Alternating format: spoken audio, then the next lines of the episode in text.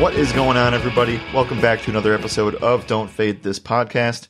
My name is Jared Block, NFL analyst for RotoRadar Daily Fantasy Sports. We are talking today about a Halloween AFC North matchup between the Cincinnati Bengals and the Cleveland Browns. Right now, the Bengals come in at three and a half point favorites, where the total sits at 45 and a half. Before we dive in, just want to give a quick shout out to the sponsor of this podcast, Underdog Fantasy, the best place to draft best ball teams as well as place prop bets for the NFL season.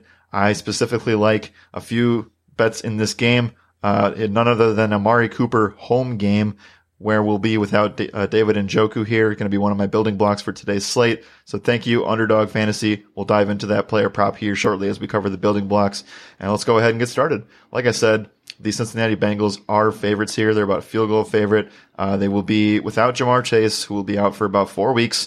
Uh, I think that the clearest thing, it's pretty, it's, uh, you know, the, the clearest thing here is that there's 28% of targets uh, left for left for grabs when 33% of Cincinnati's air yards up for grabs with Ja'Marr Chase not in this lineup today, which means Tee Higgins, one of the best plays of the slate. It's not going to be a building block for me because it's already that obvious, but what will be a building block here is making sure that I get as much Tyler Boyd and wide receiver three Mike Thomas in my showdowns and in my prop slips this evening.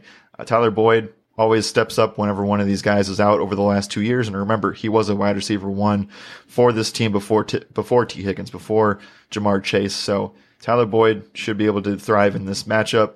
Uh, Mike Thomas should see three wide receiver sets, which the Bengals are running at pretty high clips always. And they will continue to be a pass heavy team. So I expect Mike Thomas to be clear uh, value for us, one of the most clear value plays on the slate.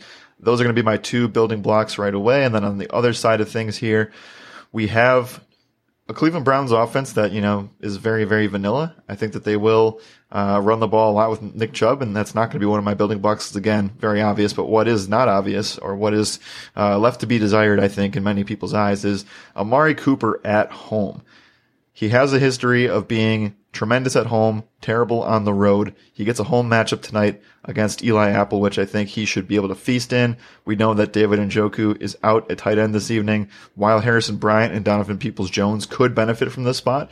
I fully expect Amari Cooper to demand 30% plus of the target share this evening.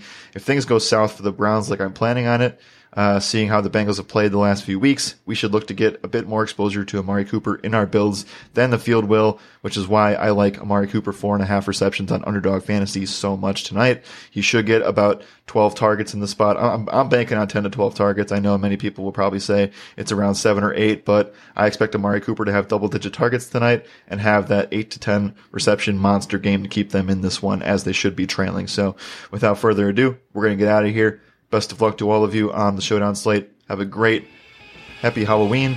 And as always, we'll see you at the top of the leaderboards. My name is Jared Block. Have a great night, everybody.